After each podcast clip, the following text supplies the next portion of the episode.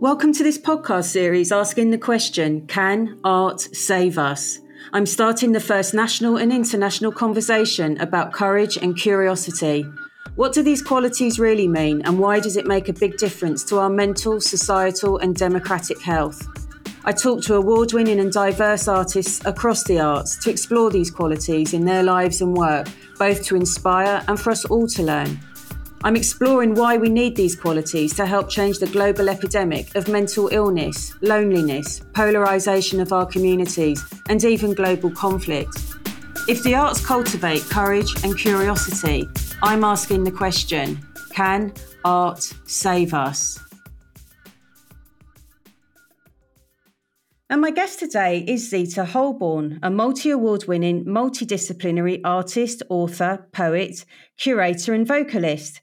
She's an experienced trade union and community activist, and her artwork responds to social and climate justice, human rights, and equality. Zita was elected to the TUC National Race Relations Committee and the Women's Committee, and she's joint national chair of the Union for Artists. As a human rights campaigner and educator, she believes in practical solidarity, and for years she's raised funds for humanitarian aid missions. She's the national chair of Black Activists Rising Against Cuts, which she co founded in 2010, initially in response to government austerity. She's also founded the Roots Culture Identity Art Collective, curating exhibitions to showcase the art of young Black and migrant artists. Through arts activism, she campaigns against all forms of discrimination, including the discriminatory cuts in the UK arts and culture sectors. Already in 2023, achievements include being one of the winning submissions for the Jessica Kingsley Writers' Prize entitled Roots and Rebellion Personal Stories of Resisting Racism and Reclaiming Identity. She's been nominated for Arts, Culture and Community Influencer in the Caribbean Global Awards 2023, and her artwork was commissioned for the Voices of Windrush Festival, celebrating the 75th anniversary of the Windrush generation arriving into Britain.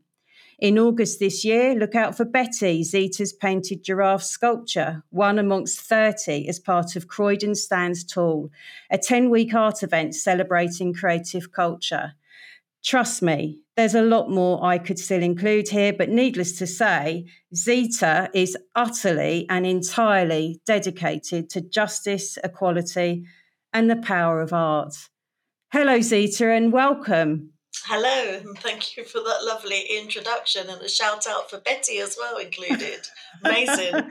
oh, she's a she, she hero, isn't she, Betty? Yes, so. yeah. Named after a real Betty the giraffe in oh, Kenya. Oh, yes. Beautiful. well, writing your introduction was a bit like studying for an A level. You have such an impressive uh, career.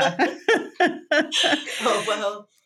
I wondered, um, Zita, if growing up at home, um, was there a sense of activism or political awareness that became embedded in everything you do? It's such a distinct part of who you are. So the art was there growing up, and so was the politics. Whether I immediately put the two together, that's a different matter. I think that evolved over time.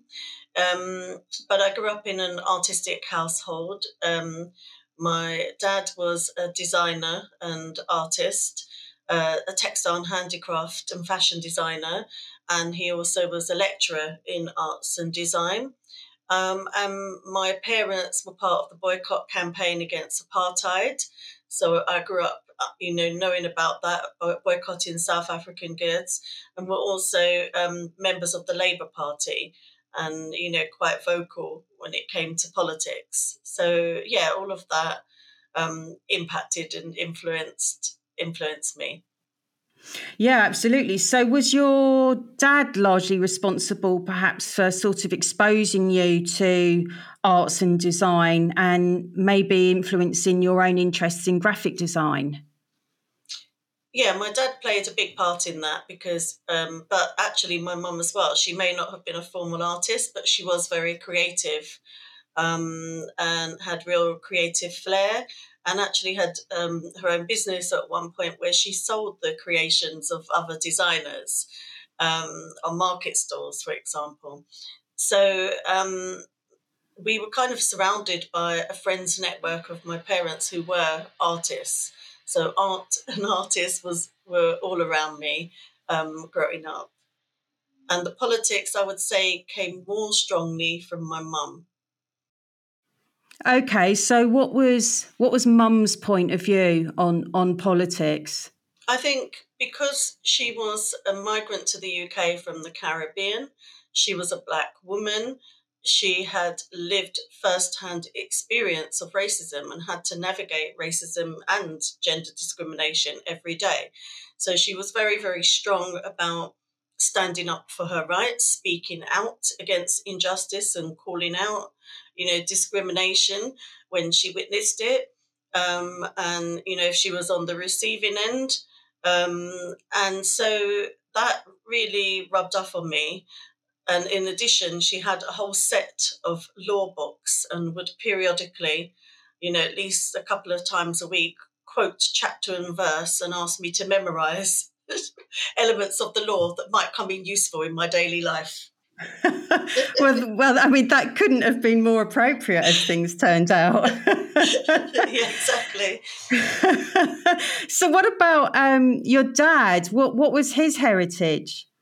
So, his heritage is um, Welsh and English, and he on his um, maternal to, maternal line, his his um, grandfather was um, a miner in Wales, um, and um, his uh, his um, grandfather plus great uncles, um, when they came to um, England to London, worked on the docks and were founding members of the trade union movement for dockers. Oh, amazing. I mean, this is literally in your DNA, then, isn't it? yeah, it seems like it. yeah, that's that's really significant history. Yeah.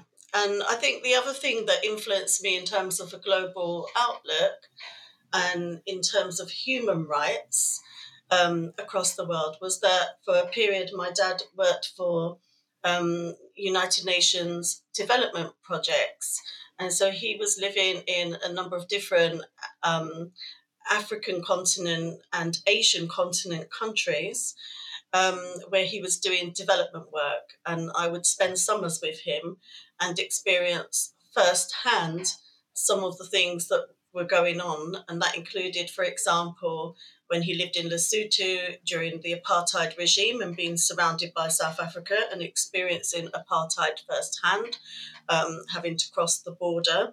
Um, it included having to go under curfew in Sri Lanka due to civil unrest. Um, so my summer holidays weren't like other children's summer holidays, basically. so that all had an impact on me culturally, artistically, creatively, as well as politically. Yeah, yeah. I mean, I mean that is really, really quite unique, isn't it? I, I mean, in that level of exposure, and particularly when we're also talking about such grisly um, histories like apartheid, I imagine that must have given you almost such a strange perception on the world, if you like, in comparison to other school kids. You know, when you were at school, having that level of exposure to such deep global issues and also coming from a mixed heritage family, did you feel like you were kind of juggling different worlds and different realities that other kids around you just wouldn't have been exposed to? It did feel like that. Um, yeah, definitely. I felt quite different. Um, actually, I didn't see lots and lots of children of mixed heritage. There were, you know, a scattering in my secondary school, but there weren't loads and loads. Um, and so my identity was like firmly embedded in Caribbean culture and Caribbean community and um, you know friends. Um, but I always had this sense, yes, of being different, and I think it's quite different now because um, if you look around, you'll see lots of mixed heritage people all around me, you know, every time I step out the door, um, any venue I go to. But it wasn't like that growing up. So it did feel very different. And would you say it might have even created a sense of vulnerability at times? Lots of guests in this series are from uh, migrant families or mixed heritage backgrounds, and there's always a sense of duality, you know, of having two different identities. Was that the same for you? Was there a sense of isolation at times from that point of view? Yeah, there were there there definitely was that that sense and that feeling um, at, at, times. But like I said, because I um, had, you know, a strong identity in terms of Caribbean heritage and culture, um, that actually gave me strength and a sense of belonging at the same time. Yeah, and I imagine um, from how you described uh, your parents and, and especially your mum, a really strong sense of resilience definitely had no choice but to be resilient. But I also think opening my eyes um, and having first-hand experience of lots of different cultures and religions um, around the world. I think it's very different when you go to a country and see firsthand, and you're not there as a tourist as such. You know, you're there um, living living life with your family there. It's quite different to just go in as a visitor in a hotel and going to tourist sites.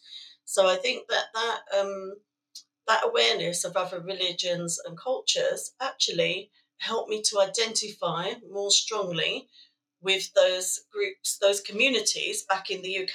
If if I encountered them and met people from those communities, um, you know, I could recognise and appreciate those cultures and religions and had respect for them, and that actually helps you bond more with more people, breaks down barriers. Yeah, absolutely. And in terms of breaking down barriers, you know, through um, that that positive, you know, cultural exposure and, and integration, would you say that's really what followed through with your interest in arts or when you decided to go off to art college for example is that the space that continued to open up that world definitely. My first art school was um, part, now part of the University of Arts, the London College of Printing, in the Elephant and Castle. completely international, multicultural on every level that that art school was. Whereas the art school I went to outside of London was predominantly white with a handful of black students in it, um, and not not very many other um, communities represented at all. Um, so they were two quite different experiences, but the London one was full of working class students, plus students from all over the UK of every ethnicity and religion, and lots and lots of international students too.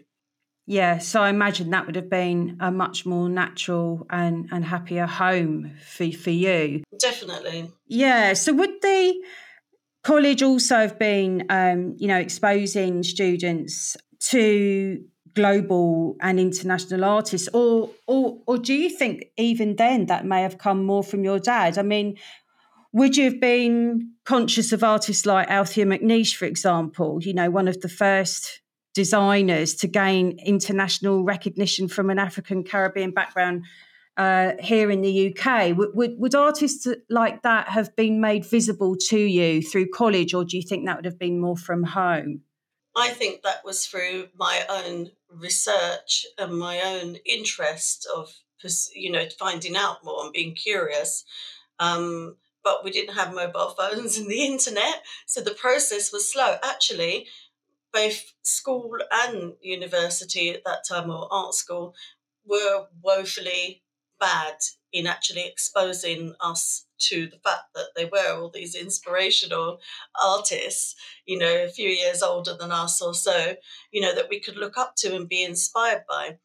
In fact, um, I um, did a solo art exhibition at the Goldsmiths Women's Library a few years ago.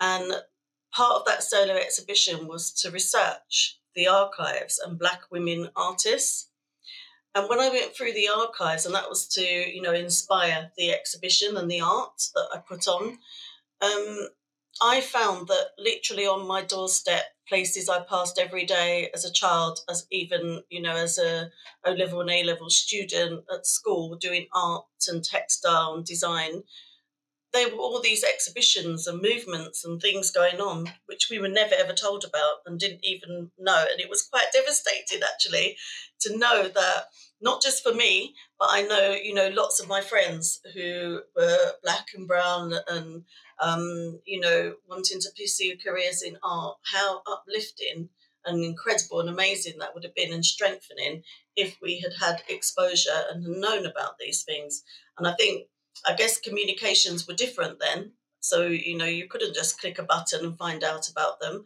But it's it seems disappointed now looking back on it that our art teachers were not considering these factors and collating this information and telling us about it. Yes, we went to the national galleries and um, museums and exhibitions, but they were kind of mainstream ones, really. Yeah, yeah, yeah, and and there are just so many blatant issues with that as well in terms of who we see in our establishment spaces. So, and you mentioned the word curiosity, of course, and it's even more surprising, isn't it, that, you know, at college or, you know, the lecturers, for example, weren't actively inspiring curiosity because would you say curiosity is is fundamental to artistic expression and not just artistic expression but to understanding the world and of course human rights and humanity yeah i wouldn't say that they weren't um, encouraging us to express curiosity or opening that door and nurturing curiosity but it wasn't directed in okay there is a black british history in the arts. Um, here are the archives. Here is where you can access information.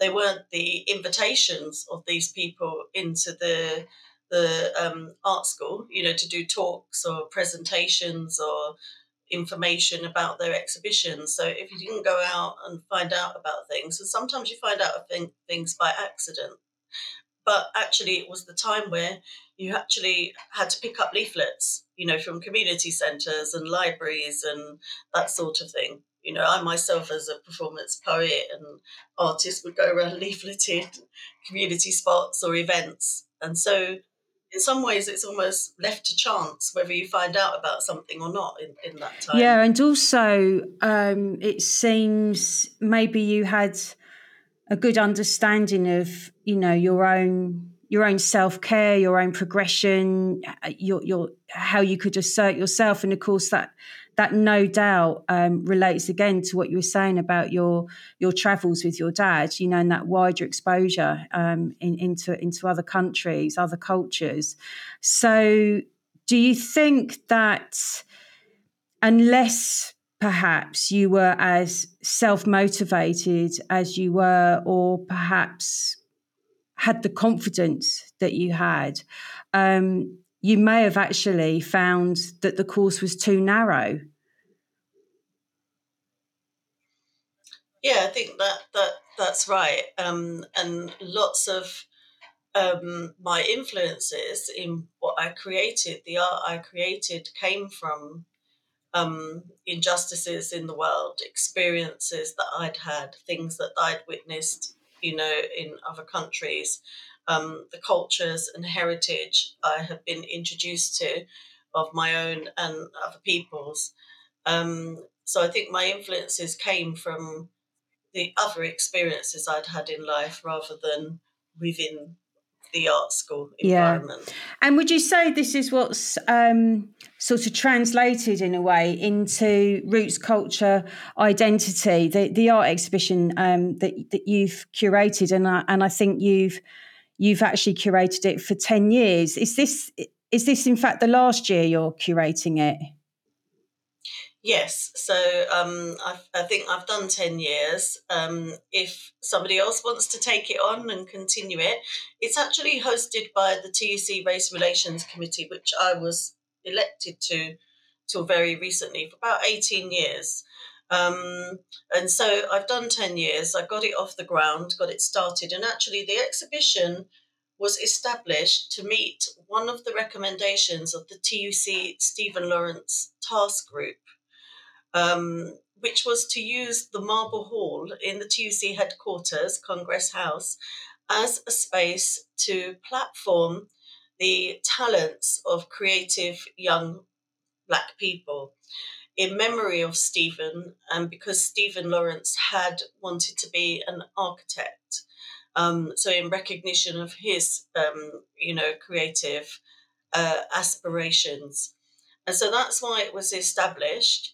Um, I acted on behalf of the TUC Race Relations Committee to get it off the ground, to coordinate it every year, and to curate it. Um, and you know we've seen a, a, few artists that have stayed throughout the 10 years and we've seen lots of different artists come for a year um, or two years and it's been great to not only be able to give them a platform for their their art but also to expose them to the idea of trade unions because they may may not have been on their radar at all or it might have they weren't trusting of trade unions or didn't know much about it. Um, and so uh, it plays an important role, you know, because of the fact that young black people face that multiple discrimination through the over decade, over a decade of austerity that we've seen um, in the labour market. They already face discrimination in the labour market because of race. And then austerity had an adverse disproportionate impact because of race and age. Um, and then in the sector itself, there's barriers and discrimination and low pay and um, you know not very good terms and conditions a lot of the time because most people are working precariously um, on a self-employed basis. Um, so workers' rights becomes really important for those that group of workers who are very often not even recognized as workers. And there's this idea that we could live off thin air and just create art out of the love of it, you know, out there. Um, we don't get the same respect as other workers. But what I have sought to do over the years is to not just have the one exhibition at um, the TUC to coincide with the Black Workers Conference, the annual Black Workers Conference, but to find other opportunities for that exhibition to run during the year. And so we've had lots of different organisations. Oh, that's that's really positive. And actually, um, for the listeners, uh, because there are lots of um, international uh, listeners, and and actually, hello America, because I know at least fifty percent of the downloads are in the United States. So hello America, and um, so for the listeners. Um, can we just contextualize? Of course, uh, it was established in memory of Stephen Lawrence because of the outrageous and horrific tragedy of Stephen dying at the hands of basically uh, racist murderers. And I believe he was only 18 at the time. Yeah. And what followed was the exposure of the institutional racism by the police in their handling of it and his family effectively having to fight for justice up to this very day. Um, and there is a Stephen Lawrence Centre that has been established, so listeners in the USA could find that online. And as for the actual exhibition, we have an online version of it. Um, so if you searched TUC Roots Culture Identity Art Exhibition, it would come up and you could visit the whole exhibition online as well. Yeah, and can I quote actually from um, Stephen Lawrence's mother, Baroness Lawrence, um, because it's such a powerful statement about hope in the face of such terrible circumstances. And I'll quote her Justice for Stephen is about all of us, every one of us in society having justice. There are still too many young people who do not have a sense of hope, who just don't get the chance to live their dreams. I want all our children and young people to feel inspired, be confident, and have hope in their own future. We are building hope, but there is more to do. What's your take, Zita, on hope? Um, yeah, those words resonate for me. Um, you know, I can strongly relate to them. I think hope is a really important thing. I feel like if I didn't have hope throughout my life, I wouldn't do 90% of the things that I do. I have to hold on to hope um, because otherwise there would be no point. Um, and I strive to leave a legacy um, that's more positive than the one that was passed to me in terms of injustice and discrimination. Um, you know, we've actually gone through a really tough time in that respect um, with uh, over a decade of austerity, the pandemic, and now a cost of living crisis. Um, but I think we have to hold on to hope. Um, we have to try and have some upliftment in our life, um, uplifting experiences. Um, because if we don't, we could just curl up and die quite easily. Yeah, because life is life is really hard. Um, if we don't have any optimism, then what is it that we're going to hold on to in terms of um, striving for better and striving for a more positive future? Yeah, and this certainly seems to be where and why the arts are so critically important. And thinking about this current exhibition, and, and again, um, for the listeners, Roots Culture Identity is available online, and I will signpost the link on Zita's episode page. Thinking about that exhibition currently, um, and some of the artists um, looking at their work, um, for example, Federico Ramos, absolutely leapt out. I mean, his his work is outstanding. So it's the hyper real drawings where you're convinced you're looking at black and white photography. But what I really loved, amazing talent. Oh, it's it's literally outstanding. And what I really loved was his courage to be open about his own loneliness and depression and the need to be able to express himself through the arts, you know, and, and how and why he became um, increasingly involved in his own artistic work. I wondered, you know, in terms of the artists you, you've curated, um, what do you think are the overriding feelings, if you like, that come out of, of the young artists um, in this exhibition? Do you think it is around vulnerability, hope, courage, transformation, positive change? What, what is it do you think they're asking for in terms of roots, culture, identity? Well, I wouldn't like to speak on their behalf but I do think that you know, as a, as an artist myself, at different times when you're creating art, it could be all of those things or any any of them. But I also think um, the act the, the act of creating art can be a joy in itself. So sometimes you're not creating art thinking of an audience, or actually a lot of the time you might not be thinking of an audience. What you're what you're doing is just reacting to your gut, your soul, your spirit, your heart and that pours out in, onto you know whatever medium you're using through whatever medium you're using um, and whatever platform you're using to create the art. Um, so the roots culture identity um, title is an overarching title for the whole exhibition program throughout time but each year we have a theme and this year's theme was Windrush 75 because obviously we're you know approaching that anniversary it's the anniversary year. Um, and so the artists contributed art which responded to that theme. And I always set the theme quite broadly and say it's up to artists how they interpret that theme um, and you know what their experience of it is. And in terms of Windrush um, you know, what invited artists to um, submit for the exhibition could be about celebrating the Windrush generation, celebrating our contribution to Britain, but it could also be about um, the lived experiences we've gone through in terms of racism and the Windrush scandal. So artists were free to interpret that in any way they wanted. Some artists would have created new work specifically for this exhibition.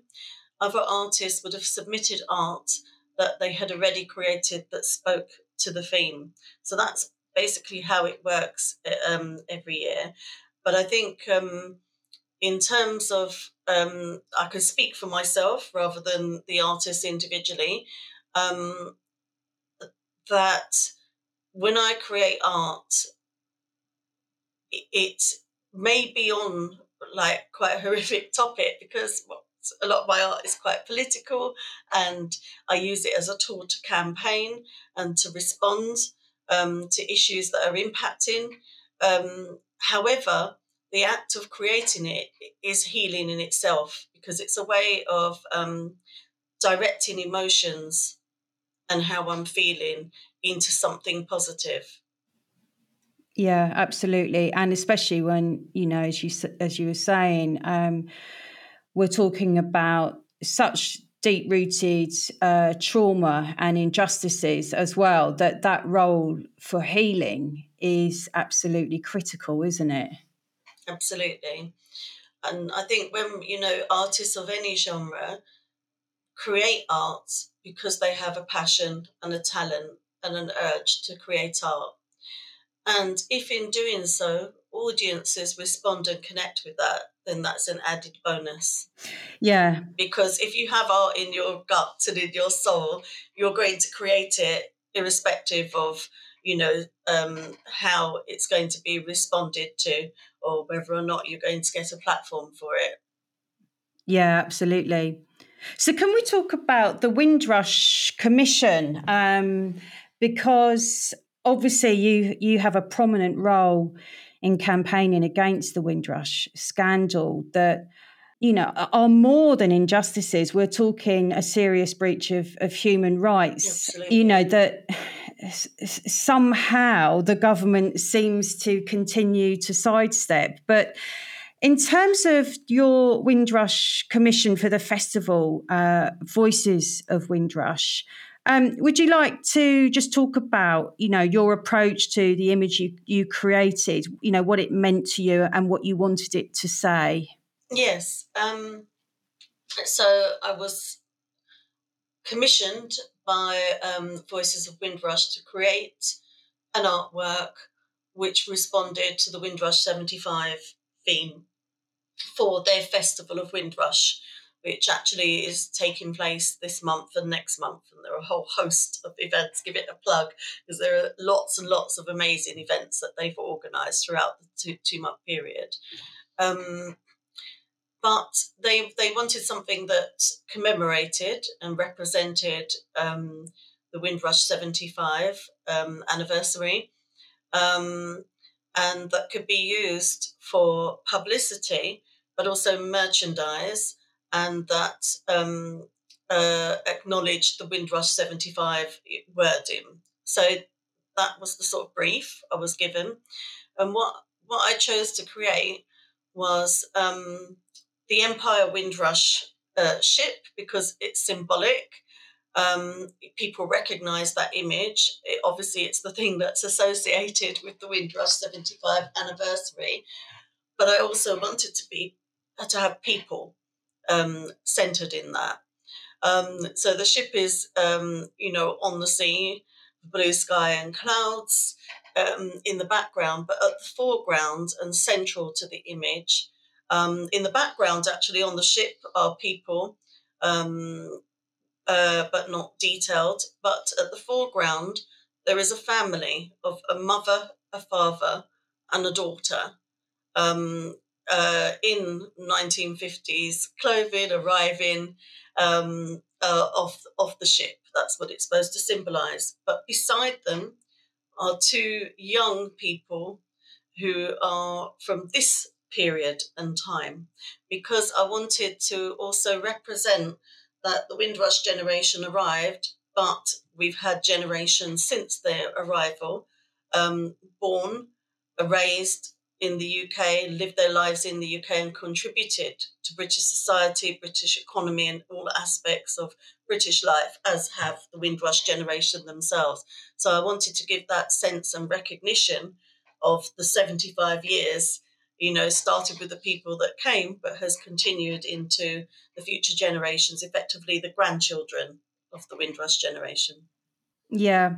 And I'll just interject here too, just um, again for listeners who may, uh, international listeners who may not be familiar with uh, what we mean by the Windrush generation. So this was a direct invitation from Britain to citizens in the Caribbean to help rebuild Britain post World War II. In fact, the 1971 Immigration Act gave Commonwealth citizens living in the UK indefinite leave to remain.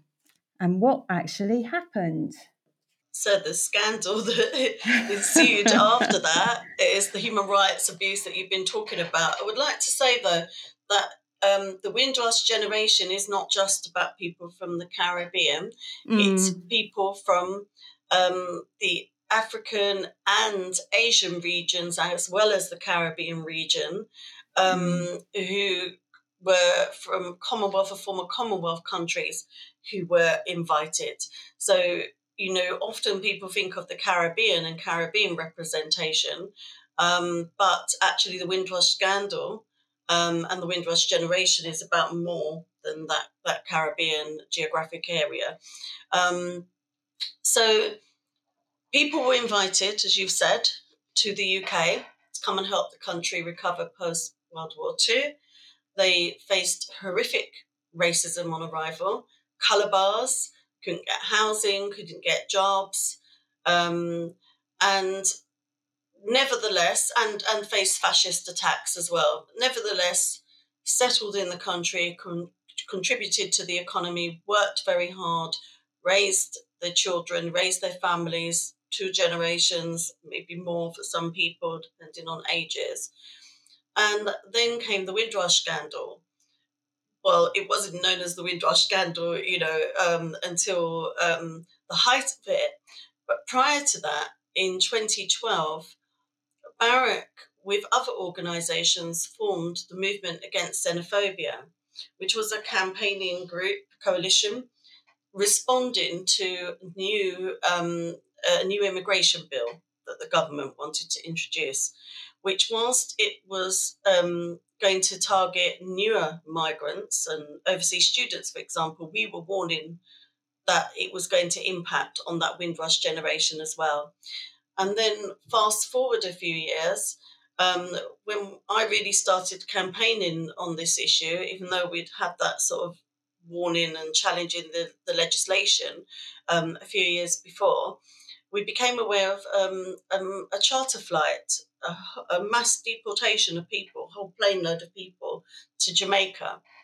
Um, and that started to expose what was happening in terms of um, people who were from the Windrush generation being told that they were illegal immigrants and being deported, but also people who had travelled back to the Caribbean for a visit found themselves stranded and not allowed to come back to Britain because they were told they could leave on the passport they had, but their papers weren't relevant to come back. Um, and the government had torn up the landing cards of these people and told them that they had to prove year on year that they had been living in Britain. So that meant schooling, housing, um, work. Most people don't have papers going back 20, 30, 40 years to prove every year of their life.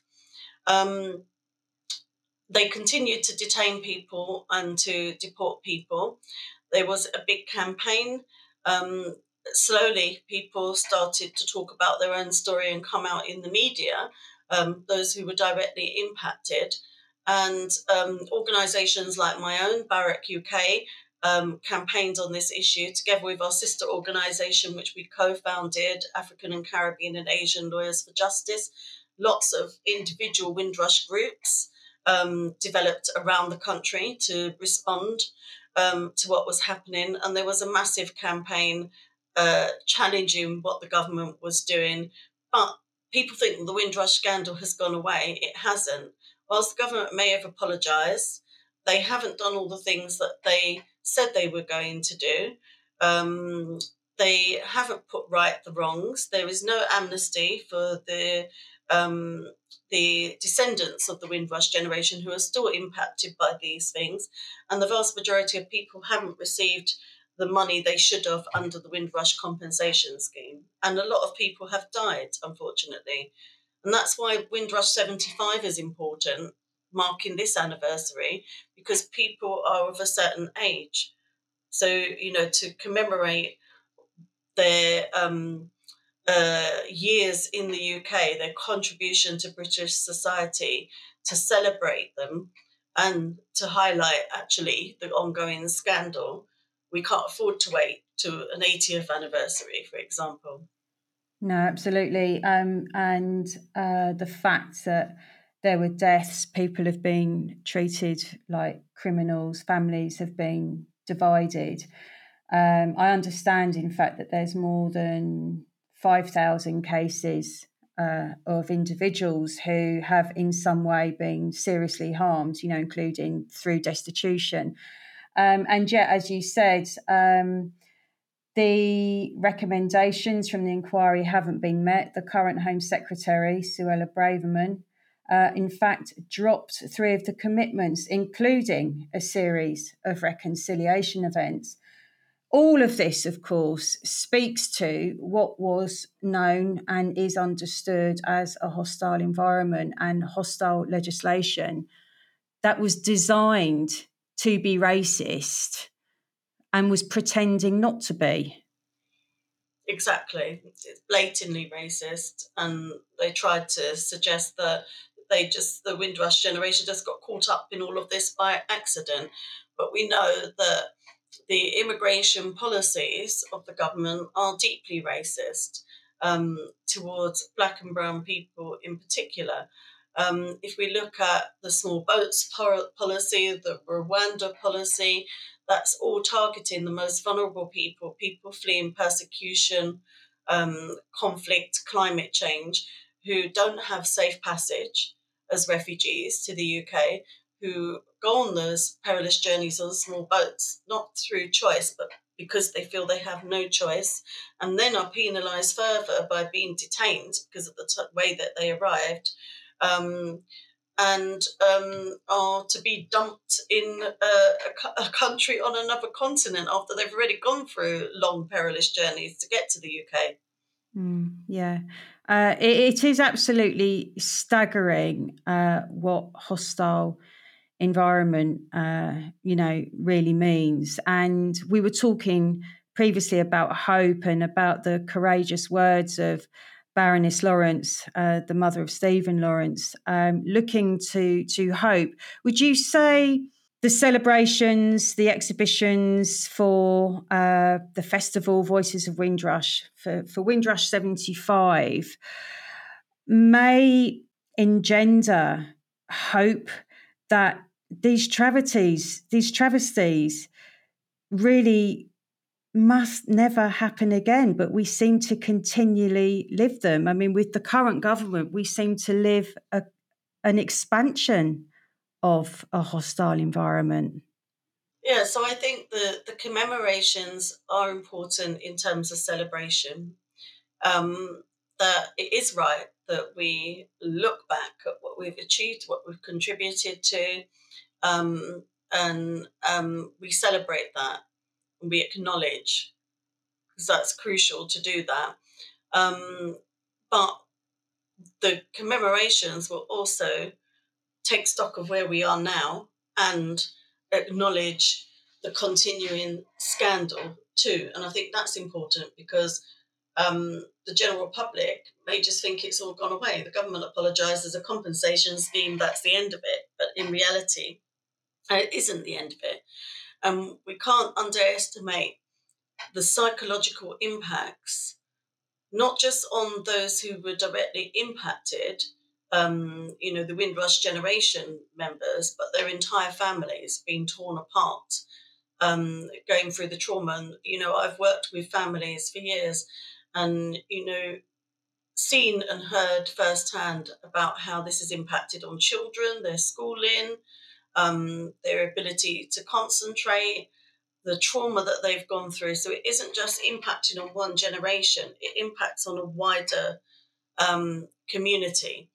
Um, and so we mustn't forget. And actually, part of the the, the Windrush 75 commemorations is ensuring that we don't forget, remembering what's happened, acknowledging what's still continuing and what we need to do, and the importance of standing together and standing up against the injustice and speaking out and taking action, um, as well as the celebrations. And I, am I'm, I'm doing a talk and an art exhibition that's part of the Festival of Windrush, a little pop up art exhibition with another artist, and um, we will be talking about the role of art in um, campaigning on these issues. Oh, that's really interesting. And the way you combine politics with with with the arts it, it is so powerful anyway because art has such an important role, doesn't it, in terms of authentic memory? Um, you know, that it's a way of being able to speak your own voice. And actually, poetry is another uh, big part of what you do. Um, uh, obviously, you're a writer and author, but you're also a spoken word artist. And one of your poems uh, is called Redefining History and uh, in and you're commenting on on Windrush and, and a line um, that I noted that for me just you know absolutely sums it up was despite the fact that we were deceived we came and we achieved. Yeah absolutely. And you know I wrote that poem long before the Windrush scandal broke out. You know it was about the lived um, experiences prior to that scandal. Um, but it does sum up the experience that we already had to go through in terms of injustice and discrimination and what we had to navigate. Our parents' generation, you know, my parents' generation, for example, had to navigate. Um, even before we got hit by the Windrush scandal, and that was that was too much already. Let alone having this on top of it. Yeah, yeah, yeah, it, it, it is it is outrageous uh, in that um, it never seems to end.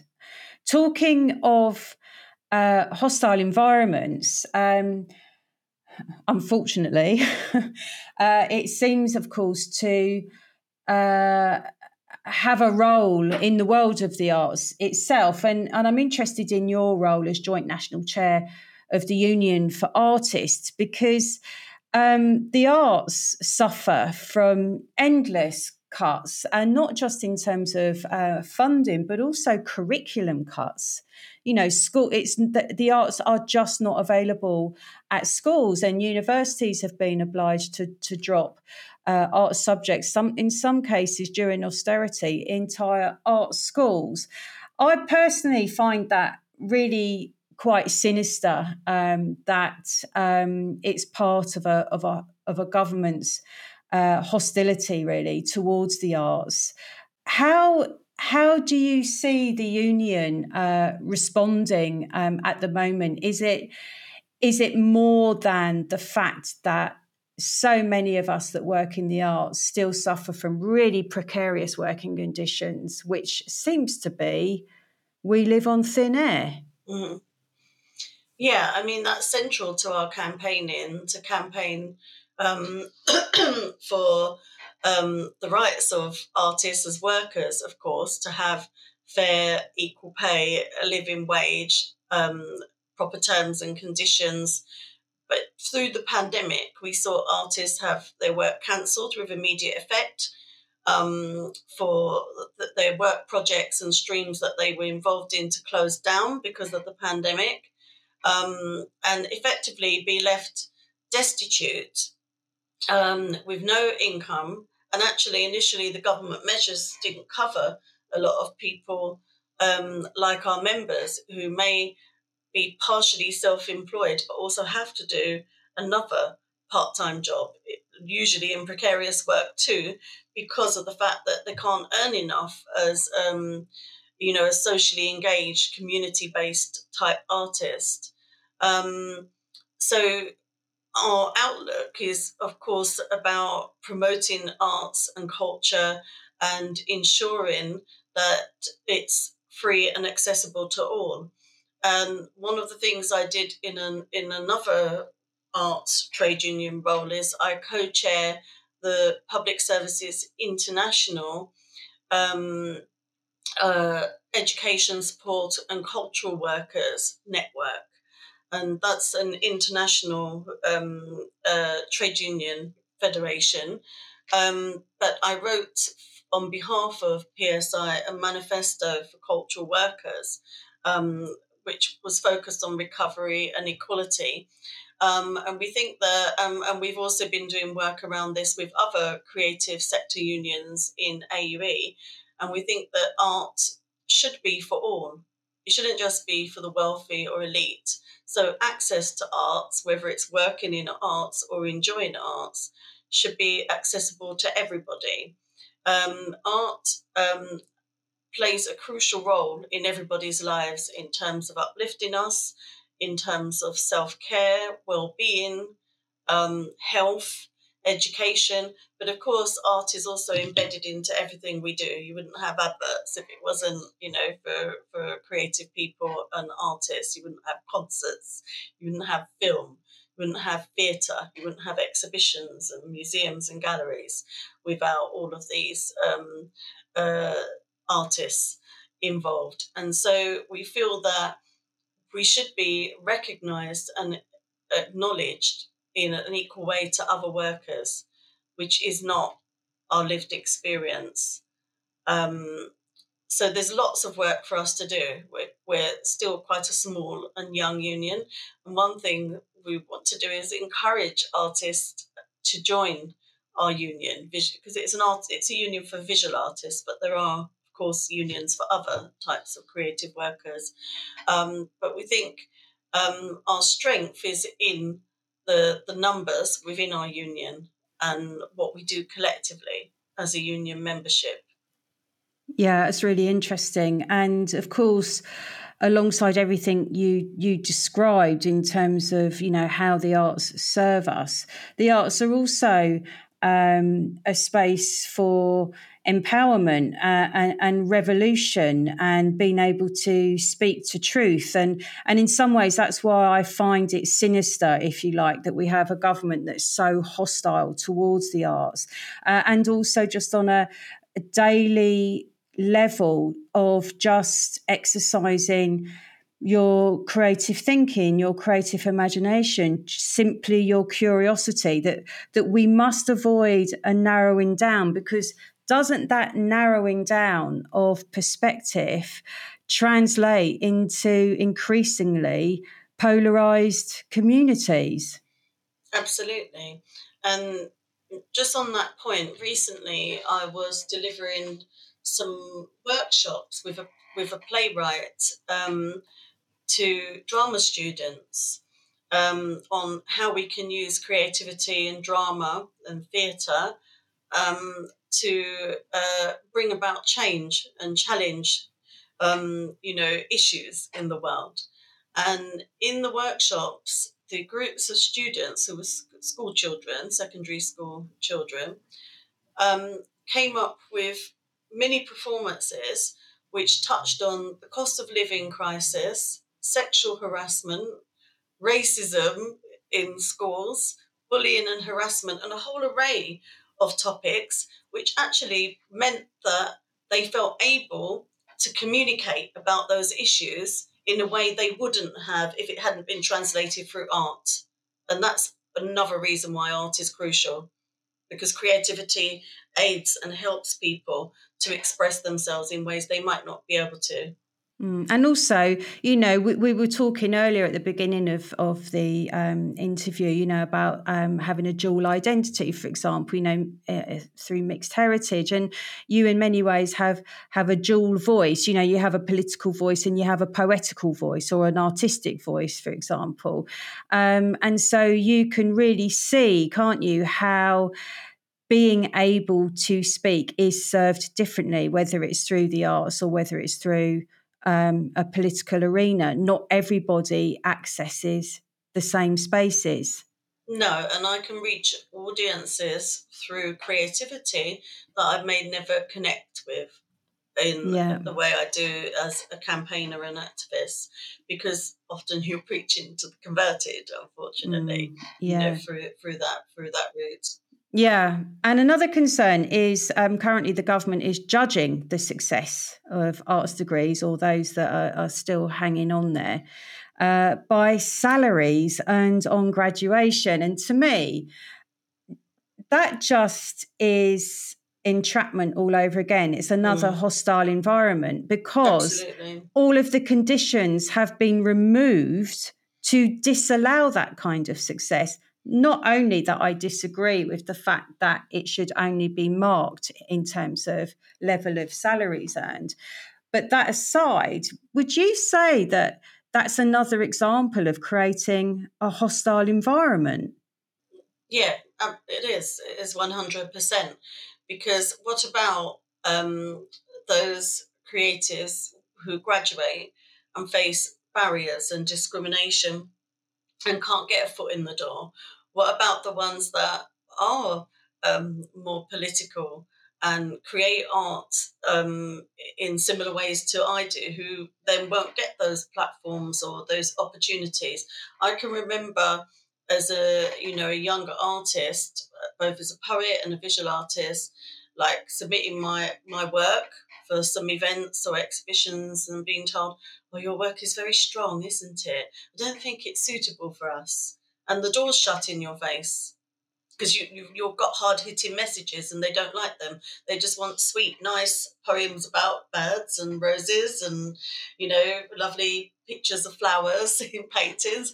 That that's that's what we were facing. You know that's what I experienced, and then I had to like, well, I was always my authentic self because I couldn't create art in a fake way, if that makes sense, to reach, you know, somebody else's expectations of me or to try and imagine what I felt other people wanted to see. Because to me, then that's not authentic. It's not coming from my gut. It's not real. And my emotions are not in it. So I'd rather create the art and nobody ever sees it, but no, I feel something positive out of creating it. Um, than um, be be in a space with hostile, negative people that are looking down their noses at me, like my art is not the right standard for them. Um, so you know, I had to go through my navigate my own struggles. I didn't, you know, become a professional artist stepping out of art school. I had to navigate life and do lots of other jobs. Yeah, and is that what your poem? Progression is all about. Is that an autobiographical account of the struggles that you had? It is, but it, it was more widely not not specific to the arts, but about um, gender and race discrimination in in the workplace. It was responding to, yeah we we obviously and with the nature of your work we've been talking about you know heavy um, injustices but moving again back to to hope um, and the idea of hope going forward can we talk about your work in a world reimagined and the globe you created that was um, displayed at trafalgar square yes yeah um, that that was an amazing arts and education program, which is still continuing actually. Um, my art, my, my globe is scheduled to to be exhibited um, uh, somewhere else soon. Um, not sure. I was about to say, and then I thought, I'm not sure whether I'm supposed to say publicly yet where it's going. So I thought I'd better not. Um, but some of the globes are actually at the National Maritime Museum. There were uh, there were over hundred globes created for um, several art trails in different cities across the UK and in a number of boroughs in London, um, which sought to reimagine how we think of the transatlantic um, slave trade or the enslavement of African people, the trading in the enslavement of African people, um, and its legacies. And so there were nine themes for globes um, in each art trail, that makes sense. But attached to that was an education program. Um, there's resources on the website. There was an education program with children and mini globes created by children in local areas. Um, and it's a really, really powerful exhibition. Um, and then, yes, uh, ultimately, all of our globes came to Trafalgar Square, which was even more powerful to see them all together in that space.